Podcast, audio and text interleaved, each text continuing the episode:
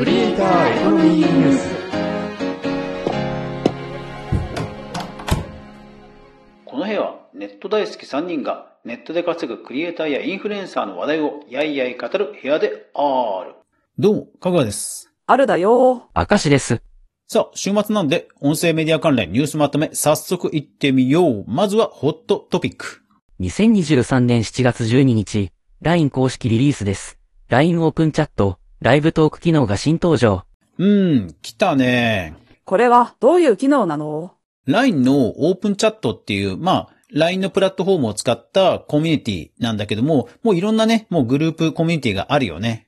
で、その中で、まあトークが使えるということなんで、まあ実質こう、Twitter スペースのような、そのコミュニティに対してのブロードキャストができると。で、さらにこれね、やっぱり後発だけあっていろんな機能があるんで見ていこう。無料のサービスなんだけど、最大参加者数1万人だよ。すごいよね。で、スピーカー、発信できる人も100人まで OK だって。これサーバーどのぐらい持つんだか興味があるよね。さすが LINE という感じですね。で、さらにすごいのが、なんかね、サブのトークルームを作れるんだよね。で、もちろん、メンバーのみ公開、全体公開っていうのもできて、全体公開にすると、そのオープンチャットのメンバーじゃなくても聞けるっていう感じなんだよね。だから本当にあのブロードキャストっていう感じ。すでにグループができているところは活用しそうね。いわゆるオープンな感じでブロードキャストするときに、だいぶなんかツールがこれで揃った感じがするよね。そうですね。Twitter 以外にも増えそうですよね。さらに、こう、Facebook、メタ社もアバターを使って通話をできる新機能、アバターコーリングを発表ということで、なんか音声配信を使ったブロードキャスト、なんかこれから流行りそうな気がするんだよね。楽しみだわね。ハッシュタグ、クリエコ。では、戦略テック関連行きましょう。まずはこちら。2023年7月11日、iPhone マニアの記事です。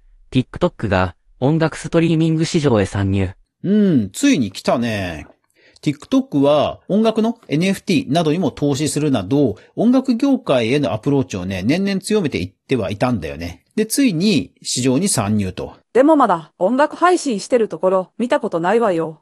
現在はブラジルとインドネシアのみで利用可能と。まあ、とはいえね、ブラジルとインドネシアってものすごい人口が多い国だから、ここでの試金石が、まあ、今後に影響してくるよね。もちろん、アップルと Spotify が圧倒的な存在であることは変わりない。アップルは全世界で加入者8000万。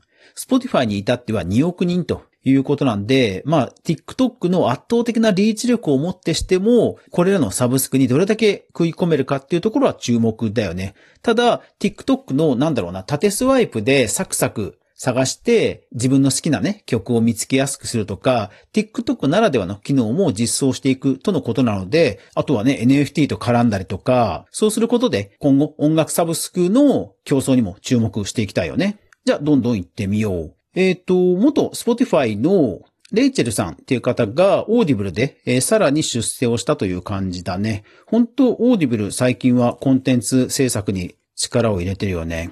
えーラジオトークでは2つ。人気パーソナリティの磯アゴさんが、えーリアルのイベントを9月にするそうです。それからメンバーシップ。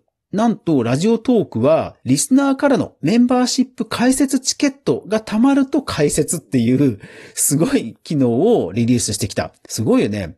スタンド FM とかだとメンバーシップって誰でも解説できるんだけど、ラジオトークだと、リスナーからの投げ銭がないと、投げ銭っていうか支援がないと解説できないっていう、すごいよね。ほんと、 Radiotalk は振り切ってるよね。えスタンド FM が AI 文字起こしをして、え配信の記事起こしをする機能を内包してきたと。えーそれから、 Voicy が、えー声の社内報という B 向けのサービスが、えー HR アワードに入賞したと。ポッドキャストプラットフォーム、えー LISTEN とか、ポッドキャストペディアっていう、要はいろんなポッドキャスト配信サイトがある。その配信データをさらに自分たちで受信して、で、まあ、ポータルサイトのようにいろんなポッドキャストを再生できるようにして、なおかつそこでコメントとか交流とかができるようにするっていう、ポッドキャストのプラットフォームが最近にわかに人気なんだが、えーその LISTEN の方だと、再生数、ダッシュボードのアナリティクスが充実したということでリリースされてました。これで見やすい。なんか再生数と再生完了数とかも出てて、国内の音声配信サービスの中では一番これアナリティクス見やすい。それから、ポッドキャストペディアというのは、音声広告の大手、オトナルが展開する、ポッドキャストポータル。で、そこで、なんかね、神回とか、アンケートとかを取ったりしてしてたんだが、それをね、なんか見やすく編集してまとめて見れるページが公開されていた。日本でもなんかそういう動き増えそうな気がするね。ハッシュタグ、クリエコ。では、コンテンツコラム関連行きましょう。まずはこちら。2023年7月14日、ニコニコ公式リリースです。登録料と年会費が無料で、音楽サブスクや SNS で配信できる楽曲収益化サービスが開始。まあ、こちらコンテンツというわけではないんだが、まあ、コンテンツのね、配信に大きく関わるサービスということで取り上げました。いやー、ニコニコがついにこのジャンルに参入だね。え日本だと、そのチューンコアジャパンとかナラスとかルーター FM とか、いろんな配信ディストリビューターがあるけども、そこに参入するってことだよね。ただ正式リリースは25日ということで、詳しくはあんまり公開されていない。公開されているのは、1曲からでもいいよ。それから、登録料年会費はゼロだよ。それからメンバーにも分配できるよといったあたり。なので、どこに配信されるか、それから手数料はいくらっていう一番重要なところは公開されていないので、一応、TikTok や Spotify とか書いてあるけど、正式に一覧とこは書かれてないのよね。興味がある人は25日を待ちましょう。いやだから本当ね、プラットフォームが代理店をしたり、こういうディストリビューターをしたりっていう、本当にね、もうそういうプラットフォームがどんどんいろんなクリエイターをグリップしてくる時代に入ってきたよね。じゃあ、どんどん行こう。まずは、アンガールズさんのポッドキャスト、なんかリアルイベントをやるそうです。なんかほんとコロナがね、一段落したからリアルイベント増えそうだよね。で、今週解説したポッドキャスト、まずは、漫才作家の本多正識さんが ABC ラジオ系列のポッドキャスト開始、それから海外ドラマで超人気ドラマのフルハウス、このポッドキャストがスタート。うん。これなんかいいよね。日本でもだからほら、カルテットとか、ドラマ終了後でも根強いファンがいるドラマのポッドキャストとかはね、むちゃくちゃ人気出そうだよね。えーそれからビジ英語のシーズン2が始まりました。声ラブさんがまた新しいポッドキャスト始めました。えー、粗品さんの、が、えー青のオーケストラについて語るポッドキャスト、えーそれからオーディがスクールオブロック放課後ラジオ、などなどですね。はい。それからね、今週も、その出版業界と音声業界のマリアージュがね、いっぱいある。で、特に今週はね、コミックだね。いやー、これも結構大きな流れになりそうだよね。人気コミックのボイスドラマ化。はい。えーまずは少年ジャンプと小学館のこれ共同なんだよね。ここが一個あって、えーそれから、物の語りという作品が Spotify でポッドキャストか、えーそれからコミポで人気コミック、花フルコロニーロットがボイスコミックっていう感じだね。うん。で、あと今週から、いわゆる AR 関係、音声 AR 関係のコンテンツはこちらに入れた。えー恐竜科学館の音声 AR、それから、えー水木しげるロード30周年記念の音声 AR、それから、えー兵庫県加東市の観光に関するボイスコンテンツかなうん。今週もでもね、やっぱり音声 AR はソニーのやっぱりロケトーンが何個かあったね。いやー、ロケトーンなんかね、一般にもこ開放してくんないかね。えーそれからコラム関係だと、えービッグカメラのね、有楽町店さんがオーディオブックにおすすめなワイヤレスイヤホンとかを紹介してた。これが興味あるね。うん。あとは、えー女優の大島優子さんが自分のファンクラブサイトのコンテンツで音声を配信してた。なんかじわじわ本当音声コンテンツの作りやすさと継続のしやすさに注目している、なんかそういうコンテンツプロバイダーが増えてきた気はするな。ハッシュタグ、クリエコ。はい。では最後、音声広告データ著作権 AI その他、どんどん行きましょう。まずはこちら。2023年7月12日、バークスの記事です。伝説のロックバンド、レッド・ツェッペリン、著作権の1割が売りに出される。そう。今週はね、データ関連は特に目立った記事がなかったです。残念。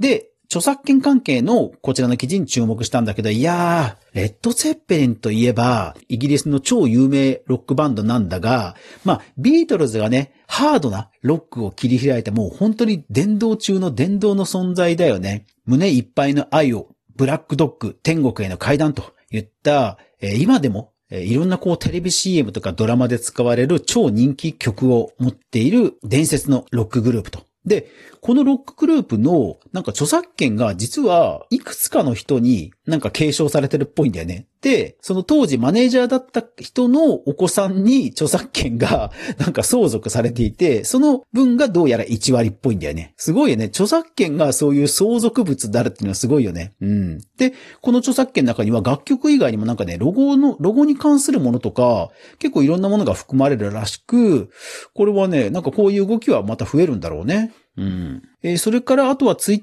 ターがついに YouTube のような広告モデルを始めた、えーそれからネップリという一般名称ある特定企業がサービス名にしちゃったということで炎上してた。あと私が Voicy について書いたツイート結構バズっていて、まあ機会があれば配信でもちゃんとお伝えしようかなと思います。